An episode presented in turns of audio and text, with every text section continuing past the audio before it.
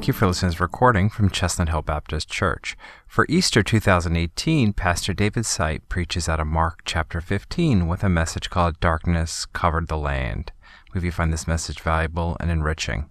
Our scripture reading this morning is from the Gospel of Mark, the 15th chapter, verses 33 and 34. Mark 15, verses 33 and 34. This is the Word of God to us this morning. At the sixth hour, darkness came over the whole land until the ninth hour. And at the ninth hour, Jesus cried out in a loud voice, Eloi, Eloi, lama sabachthani, which means, My God, my God, why have you forsaken me? May God illuminate our hearts with this truth from His Word this morning. Thank you. Some historians have said that the Battle of Waterloo, fought on the 18th of June in 1815, is probably the turning point of human history. It determined the alignment of the nations and, in some measure, the destinies of the human race. Victor Hugo, the French poet, called it the world's earthquake. But on April 7th, some presume, AD 30, a greater battle than Waterloo was, was fought, in which infinitely larger issues were involved and on which depended the eternal future of all of the children of mankind.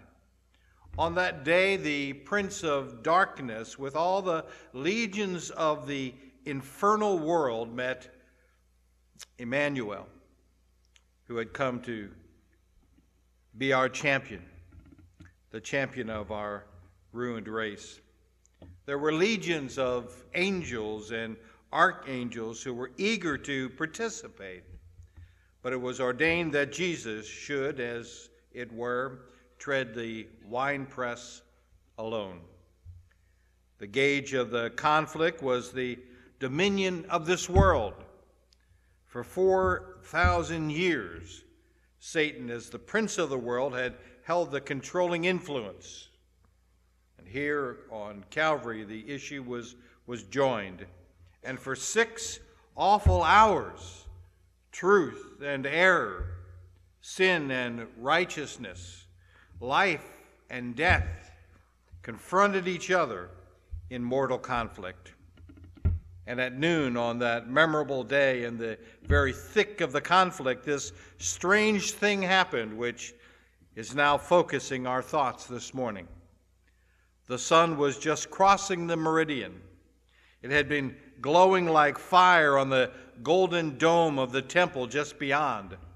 And the glow shone on the soldiers' shields and their burnished spear points.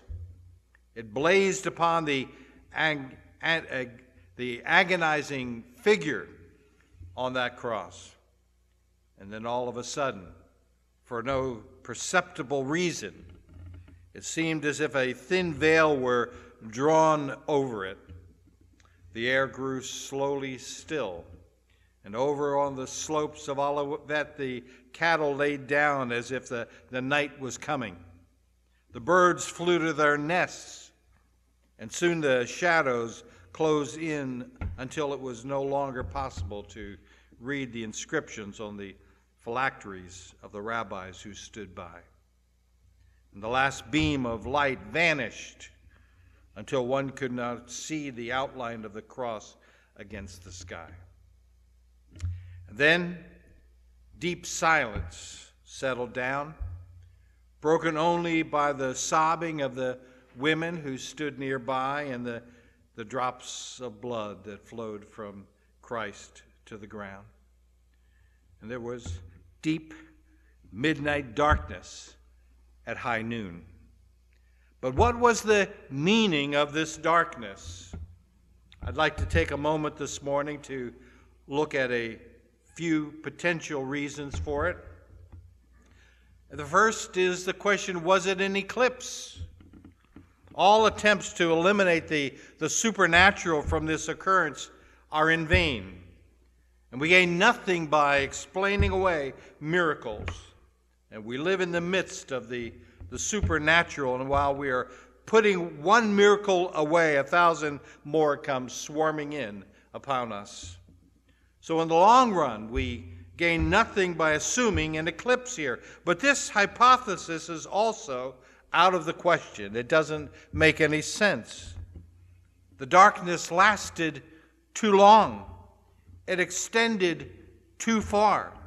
It was felt away in Egypt, where Dionysius cried out with this voice saying, One of the gods must be agonizing.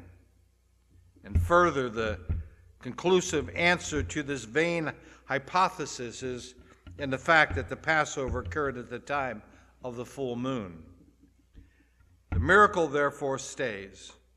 We cannot get rid of the miracle of that darkness. But shall we say that this was an expression of the sympathy of, of nature for her dying Lord? And why not? When Lincoln was assassinated, churches draped their pulpits in black and hung the tokens of sympathy across the doorways of those churches. The nation of whose government was he was the chief magistrate went into mourning for his untimely death. Is not this world the kingdom of our Lord? Did not he create this world? There was not a bird or a beast or a creeping thing that was not under his control. And trees and flowers, he made them all. And out of the hollow of his hand, he poured the waters that filled the mighty deep. And he set up the pillars of the universe. He reached out into space, as it were, and took hold of nothing. And when he withdrew his hand, there was a world in it. And one by one he spun the suns and the, the stars upon their orbits. The universe was his. And now the king of this great kingdom was dying. And why should it not assume the trappings of mourning our great loss? Well might the sun in darkness hide and shut his glories in when God, the mighty Maker, died for man the creature's sin? Or was this an expression of divine indignation? The gathering frown, as it were, on Jehovah's face. With what then was he angry? There's only one thing in the universe that can provoke God to divine wrath, and that is sin. And here on Calvary was the consummation of 4,000 years of persistent sin. God created our parents and blessed them and placed them in the garden where they, they grew such sweet and pleasant flowers as nowhere else were seen. But they defied his authority and they broke his holy will, and then he drove them out. And he set a flaming sword of his anger at the garden gate. And as providence and blessed them with his grace. He bore with their transgression and sent visiting angels to urge them to a holy life. And then looking down from heaven to, to see if there were any that were righteous, any in his creation, he was moved to say this in Scripture there is none that doeth good, no, not one. And again, his anger went out against him. and he opened the windows of heaven, unstopped the fountains of the great deep, and he swept them all away in a massive flood. And then, repopulating the earth, he renewed his goodness to the children of men. But all was in vain, because they built altars to Baal and Ashtor and gave themselves up to all manner of abominations. And so far, centuries until at last he sent his only begotten Son to reside with them. And then sin reached its ultimate. Its thrust is its dagger into the heart of God's well beloved Son. Was it not meant that the divine face of God should frown that day? There's no such thing as abstract sin. He was and is angry with sin in the concrete as it dwells in you and in me. And there's a sense in which all sin has in it the nature of crucifixion. It's enmity against God. It rejects his overtures of, of mercy and it lifts its hand against his well beloved Son. And if we could behold it with the divine eyes, how much we too would hate it. Or shall we regard this darkness as setting forth the triumphant triumph of the, the wicked one? Here was the culmination of 30 years of war for doing all the earthly life and ministry of Jesus. This prince of darkness had set up obstacles and strove to thwart his design purposes in every way that he could. He had tempted him. He embittered the hearts of his friends, had set the scribes and Pharisees to spy on him, and laid all manner of pitfalls in his path. And all the while, Jesus was going about doing good, preaching the glorious truth of divine mercy, working miracles of healing, and setting forth in his walk and conversation the excellences of a holy life. This was the end of it. It must have been an hour of rejoicing in the infernal regions when the dark winged messenger brought the news they have seized upon the Christ, have tried and condemned, have mocked and derided him. They have led him out to Calvary, have nailed him to an accursed tree, and lo, he dies in anguish. What shouts of triumph! The kingdom shall still abide with us. Fling out the banners of the night. But all their rejoicing was premature and only momentary. On the cross, above the head of the dying Savior, were the words, Jesus, King of the Jews. But he was King of the whole Israel of God. Had he not said, I, if I be lifted up, will draw all men unto me? And presently, when he comes forth out of the darkness, he will have at his disposal the, kings, the keys of death and hell. And upon his vesture will be seen a name written King of Kings and Lord of Lords. And from that moment he will go forth, conquering until the restitution of all things. We sing all hail the power of Jesus' name. Let angels prostrate fall. Bring forth the royal diadem and crown him Lord of all. But while there is some measure of truth in all these suggestions, these suppositions, we've yet to mark the full significance of this darkness at noon. It sets forth the exercise of the priestly function of Jesus for the deliverance of his people from their sin. You see, in the calendar of Israel, there's one day which, by reason of its importance, was called the Great Day. It was a day on which the high priest made atonement for his people. And on that day was heard no sound of hammer or axe. No food could be prepared or eaten no loud word might be spoken. The high priest, arrayed in fine linen, clean and white, his hands filled with the blood of the sacrifice, in the presence of all the people who gazed with deepest interest, lifted the outer veil and passed into the tabernacle. No eye must gaze upon the mysteries there he drew aside the curtain of the Holy of Holies and bowed before the Ark of the Covenant, sprinkling its golden cover, the mercy seat, with the sacrificial blood.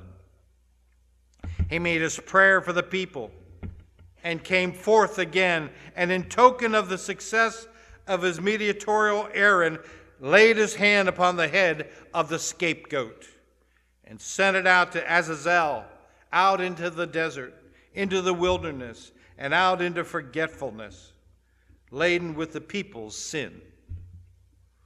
And so on this Memorial Day on, on Calvary, our high priest passed into the Holy of Holies.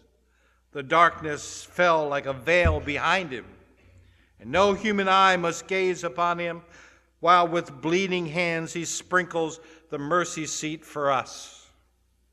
But when the darkness lifts, the fact will be disclosed that the redemptive work of Jesus has been finished, and there is therefore now no condemnation to those which are in him.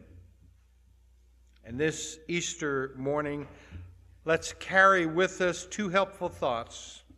The first, as to the sinner's doom. The sinner's doom. It's said of Luther that in reading of this strange darkness, he sat silent for a long time and then cried out, The Son of God was God forsaken. Who can understand it?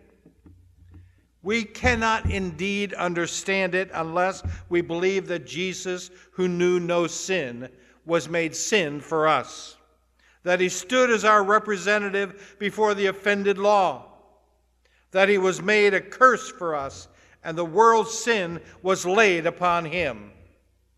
And in that great confession of the universal church, we say this I believe that he descended into hell. If there was ever a moment of which we can truly say that it was when he passed into the deep darkness, and when that awful cry pierced the night, My God, my God, why hast thou forsaken me? It was the doom of all sinners that he was bearing.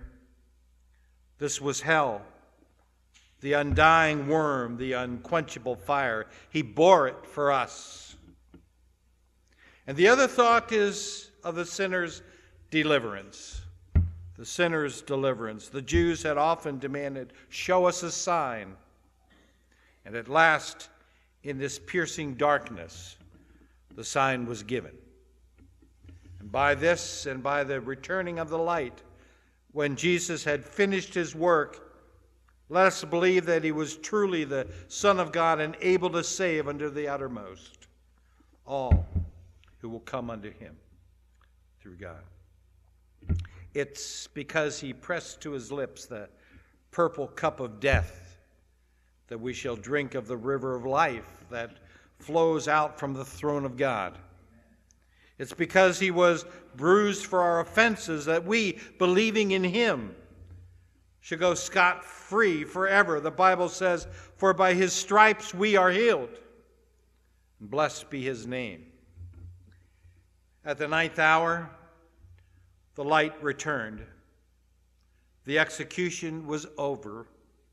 The people went down to their homes in Jerusalem, turning to ever mark the gloomy outline of that cross and its burden against the heavens, saying one to another, The Nazarene is dead. But oh, how little they knew what that meant. The Nazarene is dead. And through him, life and immortality are brought to light. He conquered death. Paul cried, O death, where is thy victory? O grave, where is thy sting? Thanks be to God, which giveth us the victory through our Lord Jesus Christ. We also come down from the hill of Calvary to meet at this ninth hour in the returning light to a, to a new hope. So let us go on with renewed courage. Let us love Him more. Let us serve Him better. Let us walk with Him to the crucifixion and triumph in the grace of His resurrection until the day break and the shadows flee away and we stand in the light of His countenance forever. May God bless His own word to us this morning. Let's pray. Heavenly Father, as we look upon your word and we begin to realize and fathom the, the reason for the darkness that fell upon the earth, as Christ at that moment bore upon himself the sins of the world and descended into darkness. But as with the high priest who went into the Holy of Holies with the curtain behind him. We know your word says that at that moment, the curtain of the temple was rent into, opened up, so that not just the high priest, but all who would receive the sacrifice and spilt blood of our Savior might also have everlasting life, victory over the grave. And so, as we come now to remember the goodness of our Lord Jesus Christ, his faithfulness to you, to come into this world with the sole purpose of dying for a world while it was yet sinner. We thank you, Heavenly Father, for the love that was shown. We thank you for the darkness that came over this world, that sin was taken and removed from us and placed on Christ, who became our scapegoat, into the darkness of hell, only to be brought back in the light of all eternity, victorious over the grave, that we, receiving that light from Him, were able to say it to you, Thank you, Heavenly Father, for redeeming us, restoring us, forgiving our sins, and giving us hope of everlasting life because Christ is risen. And we thank you in his precious name. Amen. For more information about Chestnut Hill Baptist Church, or to subscribe to these audio messages via our podcast, visit our website at chestnuthillbaptist.org. You can also write to us at Chestnut Hill Baptist Church, 2 Bethlehem Pike, Philadelphia, PA 19118.